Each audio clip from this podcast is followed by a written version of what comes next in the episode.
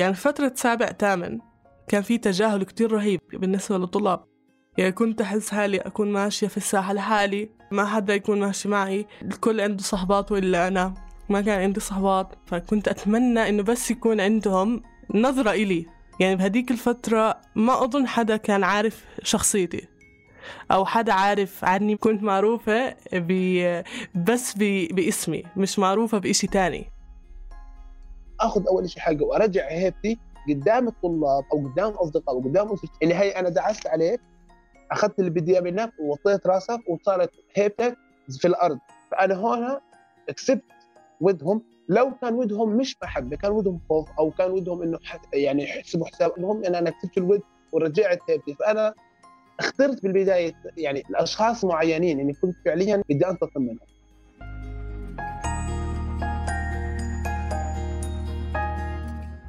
بهالموسم قررنا نعمل إشي مختلف. قررنا نعدد الآراء والأصوات ووجهات النظر. لهيك رح نكون أربعة عم بنرافقكم سليم، أمل، كريستينا وفرات. رح نحكي عن موضوع بخصنا كلنا. رح نحكي عن البلوغ. مش بس البلوغ بشكله الجسدي لكن البلوغ كمفهوم بيدل على التحول. رح نحكي عن البلوغ اللي بيتطلب منا ننسلخ عن شرنقتنا وننطلق للعالم الخارجي. واليوم رح أكون معكم أنا سليم سلامة. وشاركتني بإعداد هالحلقة الدكتورة سهام الموسى دكتوراه في الإرشاد النفسي والتربوي. قمت بتغيير أسماء الضيوف حفاظا على خصوصيتهم.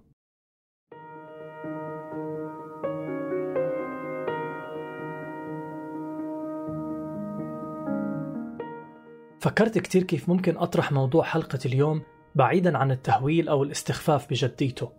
فلقيت إنه ممكن نبلش بتمرين بيساعدنا نعرف إذا كنا عم بنمر بالإشي ذاته أو عم بنطبقه على حدا تاني بقصد أو من دون قصد جربوا تسألوا حالكم الأسئلة التالية هل أنا بتعرض لإيذاء نفسي أو جسدي أو غيره من قبل أشخاص معينين؟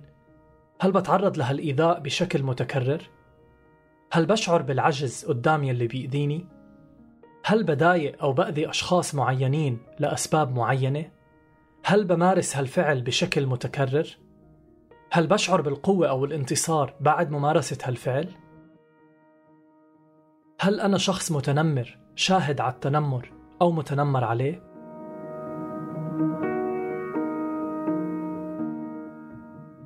رح نصغي اليوم لشخصين بيشاركونا تجربتهم مع التنمر بفترات مختلفة من حياتهم كان واحد منهم فيها متنمر عليها والتاني كان متنمر أصحاب هالتجارب ما عم بيشاركوا هالقصص من منطلق الضحية والجلاد ولا من منطلق تبرير السلوك أو التخفيف من حجم تأثيره وإنما لحتى يقدموا لنا وسيلة أو تجربة لتحليل الموضوع ومحاولة فهمه بعيدا عن السطحية وبشكل أقرب للتجربة الفعلية.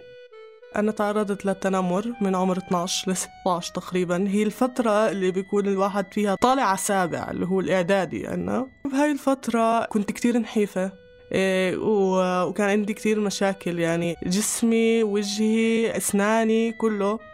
وكانوا خواتي التنتين معي بالمدرسة وكتير متفوقات. كانوا أوائل المدرسة. فكان في دائما مقارنات. عم تسمعوا سما. والمتنمرين يلي عم تحكي عنهم بالتحديد هم معلماتها بالمدرسة. بالإضافة لبعض الطالبات من صفها ومن صفوف تانية. على مدى خمس سنوات تقريبا عاشت سما مع المتنمرين والتنمر اللي كان بيستهدف شكلها وتحصيلها الدراسي بشكل خاص. ووجود خواتها معها بالمدرسة وتفوقهم عليها ساعد على إظهار هالاختلاف يلي تحول مع الوقت لأداة بتم معايرتها فيه بشكل مستمر ومتكرر. وبكل صف إيه، ما يصدقوا إنه أنا أختهم.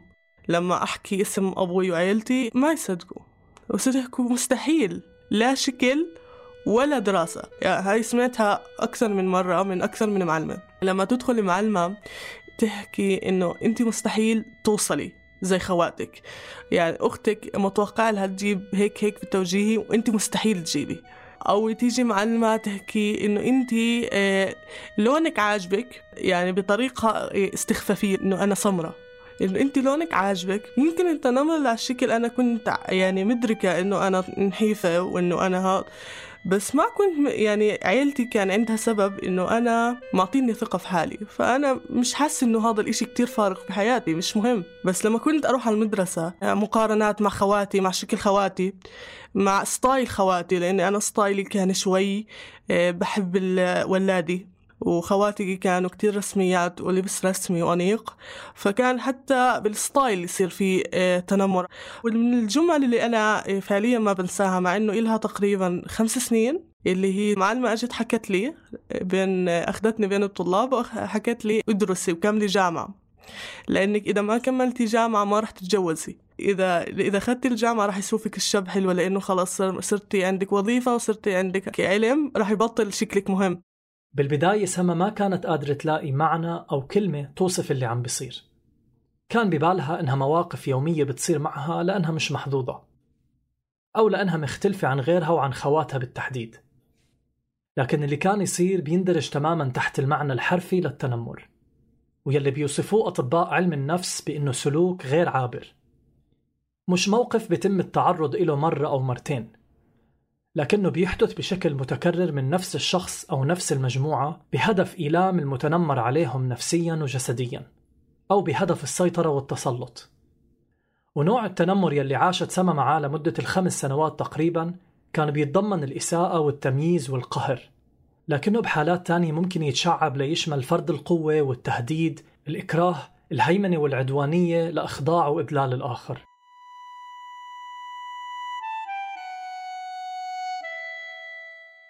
زيد الشخص الثاني اللي قابلته لهالحلقة حكالي عن تجربته مع التنمر كمان واللي كانت برضه بمرحلة المدرسة لكنه كان على الشط الثاني من بحر التنمر كان هو نفسه المتنمر.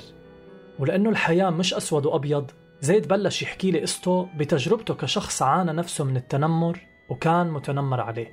فترة ما قبل المراهقة مع فترة المراهقة بشوي لغاية ما المرحلة الثانوية. هاي الفترة كانت كثير في عندي تنمر من أكثر من جهة سواء أسري مرات آه، آه، اجتماعي أو حتى مدرسي.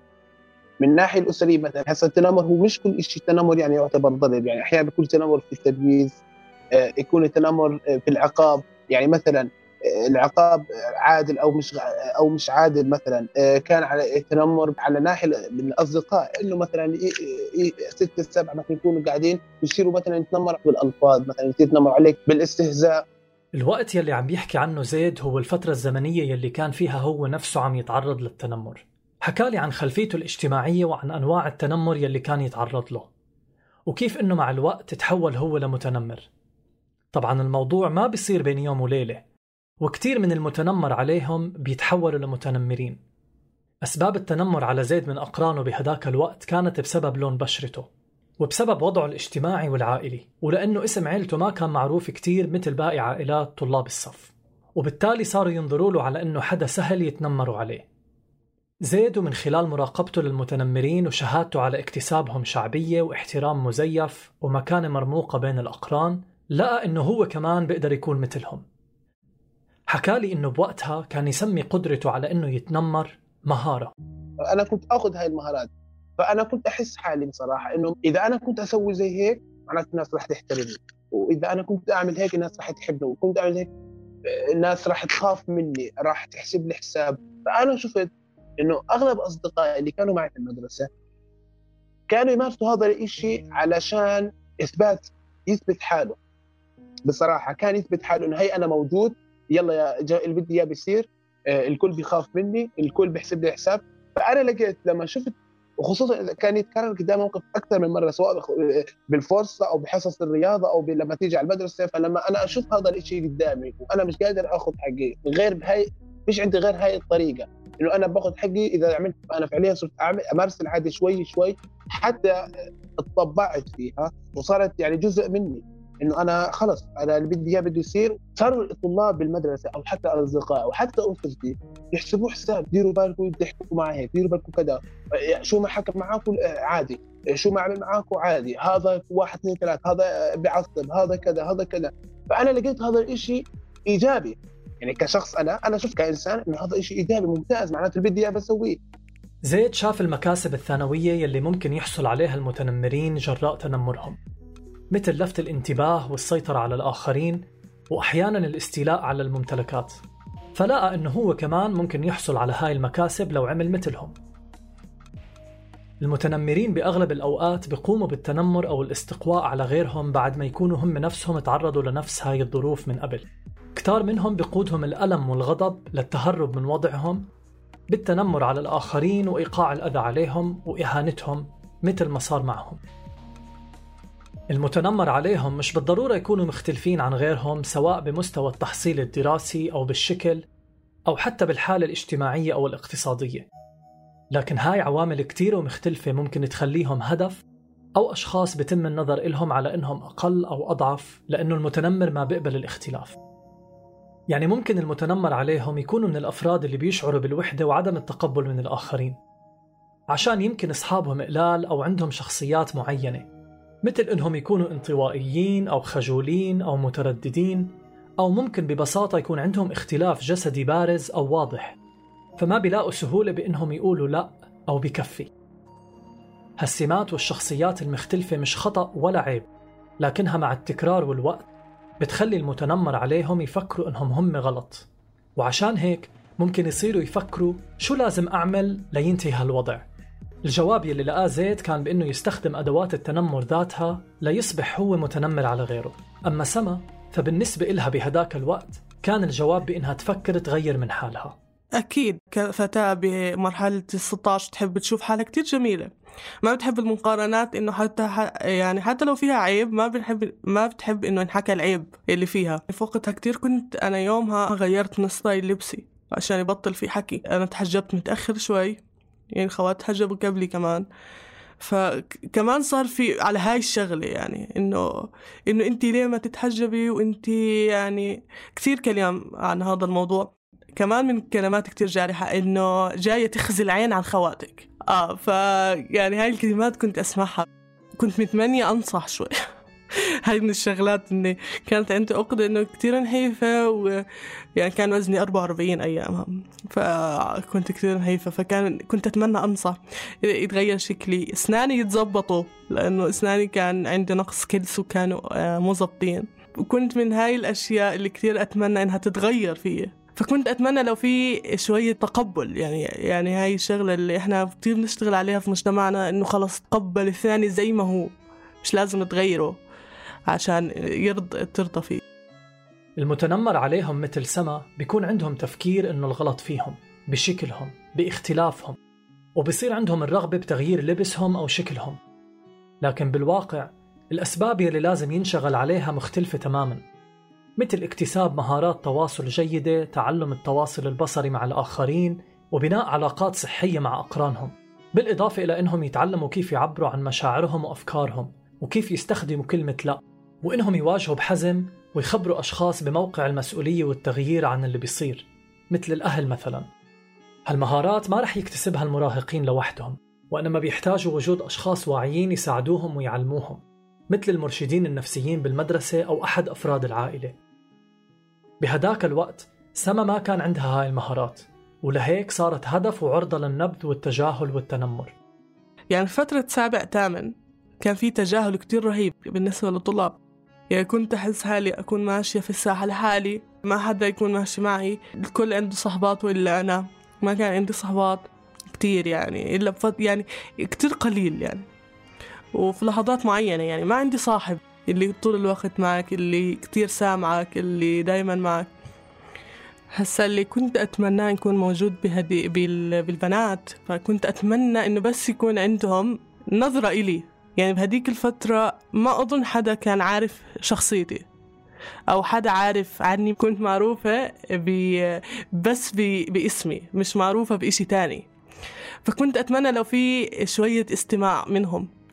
إيه، شوية فهم لوضعي. كنت أتمنى الفرصة تخلص بسرعة. كان يمر كتير وقت طويل. أشوف البنات يحكوا ما لحقنا نوكل ما لحقنا نلعب ما لحقنا نعمل. وأنا أحسه كتير طويل لأني أكون لحالي. أو إذا بدي أروح أروح أقعد مع خواتي. بس خواتي كان عندهم كمان صحباتهم وكانوا مشتركات في أشياء بالعلوم وهيك فالفرصات ما يكونوا أحيانا موجودات. فأكون فعليا لحالي فكنت أتمنى إنه هاي الساحة آه، لو فيها إشي يسليني. أحيانا كنت ألعب بالشجر الموجود. وأضلني بين الشجر حتى تخلص الفرصة. استمرار التنمر على الشخص بيؤدي لفقدان قدرته أو قدرتها على التصالح مع الذات أحيانا أو الشعور بالحاجة الملحة للاختفاء والانطواء أو تغيير السلوك ونمط الحياة أو ببلش يتشكل عنده أو عندها بوادر تدني لتقدير الذات واحترامها ويلي بتحل محلها نظرة سلبية عن النفس والشخصية بشكل عام. بعض المتنمرين بيبحثوا أو بيلاقوا الأشخاص يلي ممكن تكون عندهم هاي الصفات تحديدا وبيختاروهم ليمارسوا عليهم تنمرهم. زيد على الشق الآخر كان عنده معايير تانية بالبداية باختيار الأشخاص يلي بده يتنمر عليهم واللي ما كانوا بالضرورة أشخاص ضعاف الشخصية من الخارج. البداية كانت عيني بتقع على الأشخاص اللي كانوا يتنمروا علي. كيف بدي أنتقم منهم يعني كان عندي هدف اللي هو الانتقام. خلص أنا بدي آخذ حقي من هذا بدي آخذ حقي من هذا بدي آخذ حقي من هذا. أنا ما كنت صح أعمل احساء يعني أفكر بعقلي إنه لا قدام راح آه، يعني خلص راح أكيف على الموضوع واظني ماشي فيه. بالبداية كنت بفكر بالانتقام. اخترت أشخاص من أصدقائي من أسرتي من من مدرستي من العلاقات الاجتماعية إنه هذول أذوني بدي أختص منهم. كانوا يحرجوني كانوا يهنوني كانوا كانوا كانوا. كانوا يمارسوا علي أنواع كثير من التنمر. وأنا كنت لساتني صغير وما كنت مدرك آه، كيف أقدر آخذ حقه أو كذا. فمرات كان آه، يعني تقدر تحكي 70% منه لفظي كان صراحة وعنصرية كانت واضحة جدا. عنصرية كانت جدا جدا واضحة. و30% كان هو عراك بالأيدي. فصرت يعني كنت أدور وين جنب الوجع وين نقطة الضعف وين الشيء الحساس اللي عنده. بعدين شوي تطورت معي الأمور صرت أوقع بصراحة من مرحلة الثانوية صارت في مشاكل بالضرب يعني صار في مشاكل مش إنه حكي وكلمه وكلمه لا صار في ضرب. يومها شوية لما صار في مساءلة قانونية وحتى وقتها طلبونا الشرطة وكذا أول مرة وقتها كنت بروح على المخبر يومها شعرت إنه معناته في شيء غلط معناته أنا عم بغلط. وعرضوني على مراقب سلوك حتى وحتى الأخصائي حكى إنه هذا الطالب أنا وطالبين حتى مش بس أنا لحال أنا واثنين من الطلاب قال لازم نعرضه على دكتور نفسي يجي يسمعهم يشوف شو مشكلتهم وروحنا الحمد لله من المخبر نية زيد بالانتقام حولته لشخص متنمر بيمارس سلوكيات التنمر مثل ما تمت ممارستها عليه ويلي أدى لوصوله للمخفر إنه المشاكل يلي صار هو جزء منها ما اقتصرت على الصف والبيت فقط وإنما صارت تطال الممتلكات العامة كمان. يمكن تعرض زيد للمساءلة القانونية خلته يدرك أبعاد السلوك يلي ممكن ياخده لمكان ما بده يكون موجود فيه. لكن سلوكه مع الوقت ما كان مقتصر على الطلاب يلي بيهينوه أو بيتنمروا عليه. لكنه تعدى ليوصل لطلاب وأشخاص تانيين ممكن ما يكون لهم أي ذنب أو مشكلة معه.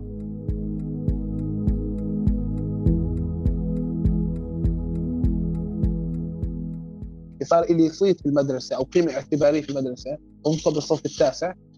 أنا تنمرت على طلاب ضعاف تنمرت على بعض الطلاب لهدف واحد الصراحة اللي هو كره كان أحد أسباب الكره إن هذا الطالب بطيقوش كان مثلا يحكي عليك يفسد عنك المعلمين كذا. آه، والشغله الثانية وهي كانت أكثر شيء إنه يا طلاب الصف أنا موجود هي أنا بعمل هيك يعني أفرجيهم للأسف كان هو ضحية بس كنت افرجهم هذا الموقف إنه يعني ها ديروا بالكم. ديروا بالكم. لما كانت بالذات السنة سنه بتغيروا الطلاب عندك فهي ديروا بالكم هي أنا هيك هيك هيك, هيك بقرب لك.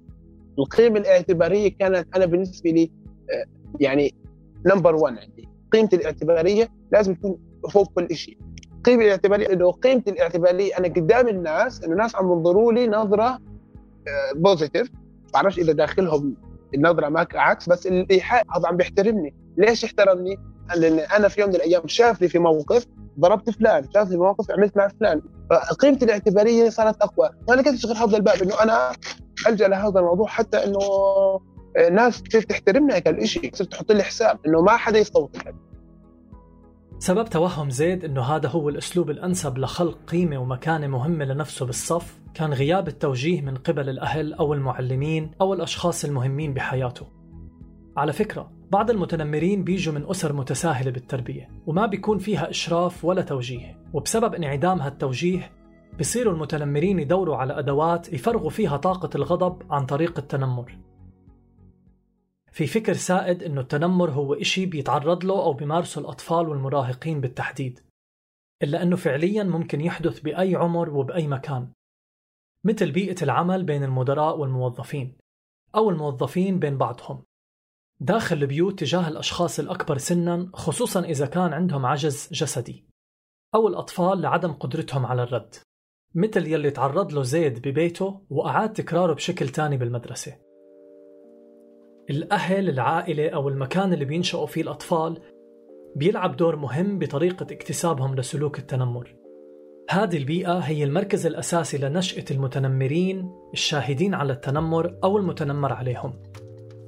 عائلة سما كانوا عامل رئيسي بكيف قدرت تتعامل مع التنمر لاحقا. ووجود إخواتها معها بالمدرسة رغم كونه حافز للمتنمرين إنهم يتنمروا عليها إلا إنه كان يشكل لها درع حماية بمحل تاني.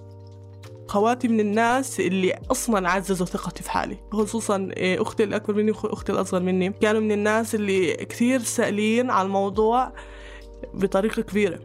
إنه أنا لازم أطور في حالي بطريقة أنا أرضي فيها حالي ما أرضي فيها غيري. يعني أبوي من صغرنا كثير مربينا إنه إحنا قدر حالنا. وإنه إحنا خلص إحنا أسياد الكون ببيتنا. يعني أمي كانت نروح المدرسة نحط الغداء. شوي في الليل نقعد مع بعض نحكي في مواضيع كبار أصلا. أحس حالي فهمانة يعني لما كنت أبوي يعني أحكي كلمة يعززني. فكان الإشي آه، هذا كله كان معطيني ثقة من جانب تاني. إنه أنا أصلا عندي معلومات وإنه أصلا أنا فاهم هذا الموضوع. ككلمة التنمر أنا ما كنت فاهم شو يعني التنمر. يعني ما كناش نسمعها فعليا نحن وصغار يعني حاسة دارجة كثير تنمر وبعطوا عنها جلسات. أيامنا ما كان إشي اسمه تنمر. حتى الجلسات التوعوية اللي كانت تيجي على المدرسة ما كانت ب... باسم تنمر. ما عمريش شفت وحدة أجت أعطتنا إشي عن التنمر. كانوا يعطونا عن فترة المراهقة وكيف التغيرات. ويحطوا الحكي علينا فعليا في فترة المراهقة إنه هاي التغيرات يحطوها على الشخص نفسه آه وما كانوا ينتبهوا لحركات الأكبر سنا مهم جدا إنه يكون في بالمدارس مرشدين نفسيين قادرين إنهم ينفذوا برامج تعلم مهارات تواصل بتساعد الأطفال والمراهقين على مكافحة التنمر. ومهم جدا إنه المدرسة نفسها تأكد على ثقافة احترام الآخر وإنها تكون بيئة آمنة للكل. من جهة ثانية كتير من المتنمر عليهم بخافوا يخبروا المحيطين فيهم بالموضوع. إما بسبب عدم ثقتهم فيهم أو لاعتقادهم إنه المشكلة كبيرة وما حدا رح يقدر يساعدهم. ومرات السبب اللي بيخلي المتنمر عليهم ما يحكوا شو عم بصير هو لأنه ما في قنوات اتصال وحوار بينهم وبين أهلهم أو دوائر الثقة. هاي الأفكار كلها بتنبع من انعدام الحوار ونقص المعرفة عندهم بأنه في مكان بيقدروا يروحوا له ليحميهم. لهيك في إشارات ممكن الأهل أو العائلة أو المحيط يستعينوا فيها لتساعدهم يتقدموا من طرفهم ويبدأوا الحوار مع الأشخاص اللي ممكن يكونوا عم بيتعرضوا للتنمر. أعطيكم مثال. في المدارس مجموعة من هاي الإشارات ممكن تكون بأن المتنمر عليهم بيبدوا عدم رغبتهم بأنهم يروحوا على الدوام مثلا أو أنه مستواهم العلمي والتحصيلي متدني وما بيحبوا يشاركوا بالأنشطة المختلفة سواء بالمدرسة أو بالبيت. أو مثلا بفضلوا يقضوا أغلب الوقت مع الكبار وينعزلوا عن فئتهم العمرية. ممكن كمان نلاقي أنه المتنمر عليهم ما بيجيبوا سيرة أقرانهم أبدا أو العكس تماما بأنهم يستخدموا لغة تحقيرية لما يحكوا عنهم بغيابهم. الإشي اللي بيقول ضيف الحلقة زيد أنه صار معه بالبداية قبل ما يبدأ هو بالتنمر بهداك الوقت. الرمزية بحالة زيد مش بس إنه كان في تنمر من جانبين. زيد ما كان فقط بمرحلة ما متنمر عليه ومتنمر. لكنه كان بمرحلة ما شاهد أيضا على أقران تانيين بتم التنمر عليهم. طبعا هذا جزء كتير بنهمله أو ما بننتبه له وهو إنه التنمر مش جاي من جهتين فقط. ولكن في كمان شهود اللي بيكونوا جزء من هالسلوك عن طريق تشجيعهم إله أو سكوتهم عنه. أنا شهادة في البداية. يعني بالذات بمرحلة المدرسة شهادة آه كنت أطلع بس ما أقدر أدخل ما أقدر أدخل لثلاث أسباب. إنه ما ليش دخل؟ كنت أحكي أو زي ما بيقولوها ابعد عن الشر وغني له. السبب الثاني إنه آه ممكن أنا أنحط في مكانه إذا إذا تدخلت. السبب الثالث كان شوي خوف اللي هو عامل فيسولوجي خوف. خوف في عندي كانت رهبه من الموقف لما تشوف موقف زي هيك يعني أخاف بصراحة وأخاف كمان أنحط في محله. الخوف هو واحد من أهم العوامل يلي بتلعب دور مهم باستمرار تعرض شخص ما للتنمر. لكن مش بالضرورة يكون دافع للجميع بإنهم يتحولوا لمتنمرين طبعا. أحيانا المتنمر عليهم بيترجموا هالخوف لأشكال تانية مختلفة مثل خلق آليات للدفاع أو الحيل الدفاعية مثل إنهم ينكروا تأثرهم باللي عم بيصير معهم بهدف تخفيف التوتر والقلق والألم الناتج عن الأحداث القاسية والمؤلمة يلي عم بيواجهوها. بعض المتنمر عليهم بيعتقدوا إنه جزء من حل مشكلتهم بيكمن بتغيير المكان أو المحيط. التغيير اللحظي ممكن يساعد ويدفع المتنمر عليهم إنهم يبدوا من جديد بتكوين شخصيتهم وإبرازها بين أقرانهم. لكنه بالصورة العامة ما بيعني اختفاء المشكلة الرئيسية يلي لازم يتم العمل عليها من الداخل. نوع التغيير هاد ساعد سما بهديك الفترة بشكل من الأشكال. لما طلعت أول سنة وطلعت بني آدم الثانية فعليا.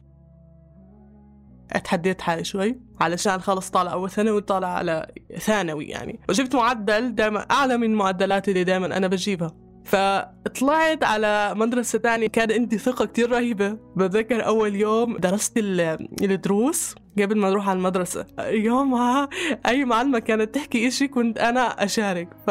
فضرب اسمي في المدرسة إنه أنا بنت شاطرة. هذا من الأشياء اللي كتير عززت إنه أنا يكون إلي وضعي بالمدرسة الجديدة. وصار يعني وصار في وضع هيك يعني. مدرسة جديدة أنا استغليت الصراحة. يعني استغليت كتير الشغلة بطريقة كتير منيحة. من تكوين صحبات أنا من أول يوم كونت صاحبة لحد الآن هي موجودة معي. وكونت صداقة مع المعلمات لحد الآن موجودة معي. فإنه شعور كتير حلو لما تثبت حالك في مكان. أنا كنت رايحة وكنت باخذ شوية نصائح من خواتي يعني خواتي ثقة بالنفس كتير بعطوا مهارات حياة بتحسهم. فإنه كنت كثير ماخذ إنه أنت مهم توثقي بحالك. طول ما أنت بتحكي آه، بثقة اللي قدامك بيحترمك. حتى لما طلعت على الجامعة كل فترة عن فترة بتفرق. إنه خلص إنه أنا بني آدمة بعرف إمكانياتي وبعرف إني أنا مميزة ببعض الأشياء. بعرف إني أنا مميزة بالكتابة. بعرف إني أنا مميزه بإشي كتير بسيط إنه أنا كتير إني أنا مستمعة جيدة للناس. فهاي الأشياء كلها عززتني وعن فترة عن فترة إنه أنا من الناس اللي بتؤمن إنه الشخصية مش مش ثابتة ابدا. من أنا وصغيرة أؤمن إنه الإنسان بتغير مع كل مرحلة وشخصيته بتتطور. فيمكن الإشي الثابت بشخصيتي اللي هي إنه أنا بحب الحياة إيه، إنه ما بحب أزعل. ويمكن من هاي الأسباب اللي مخليتني أستمر بهالقوة لحد الآن. التنمر لما بيحدث مع المراهقين بالتحديد بيكون مؤلم وجارح جدا. ومرات بتعيش هالعبارات الساخرة والجارحة والإيذاء النفسي والعاطفي الناتج عن الاعتداء مع المتنمرين على مدى الحياة. خصوصا إذا ما لقوا ناس تدعمهم وتوقف جنبهم وتشعرهم بقيمتهم وتعزز صورتهم عن ذاتهم وتعلمهم طرق المواجهة الصحيحة.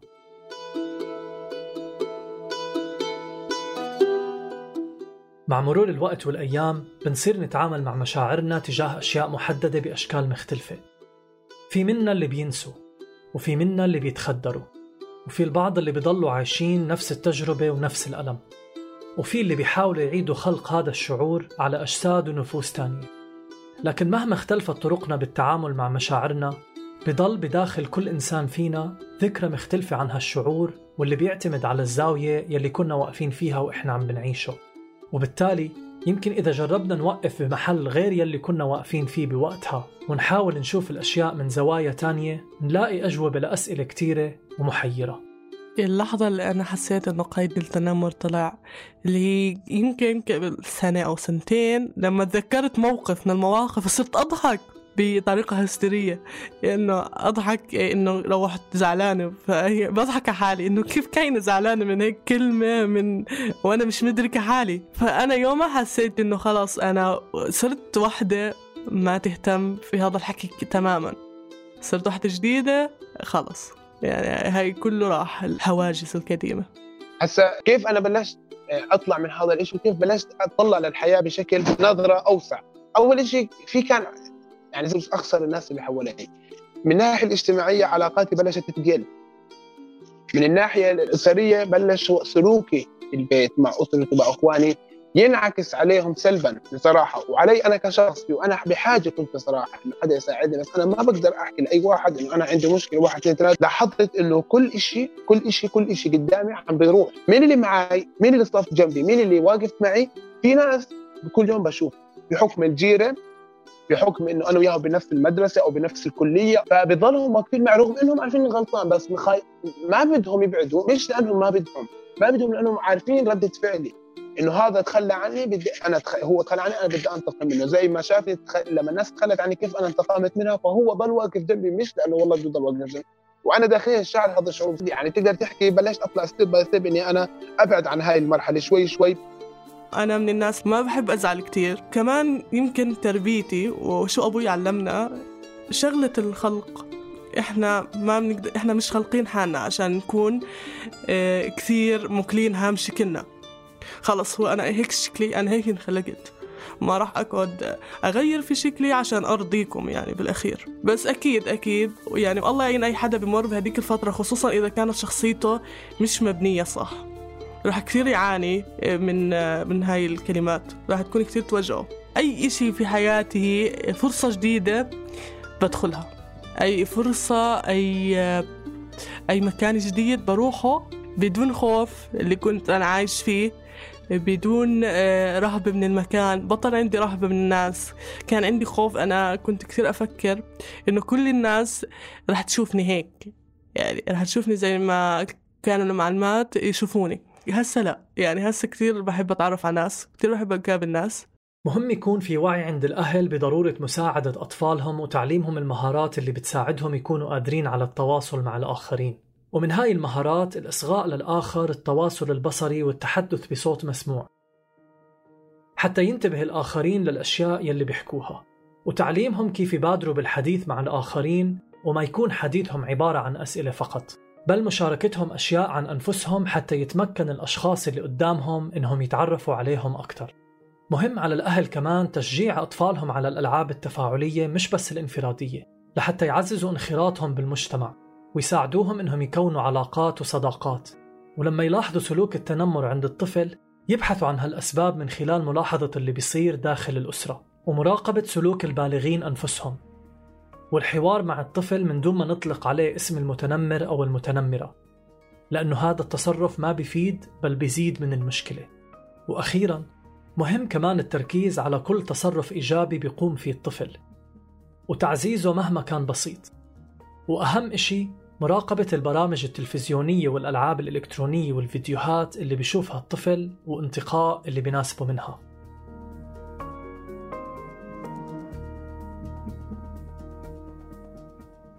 زيد وسما حاليا موجودين بمكان أفضل.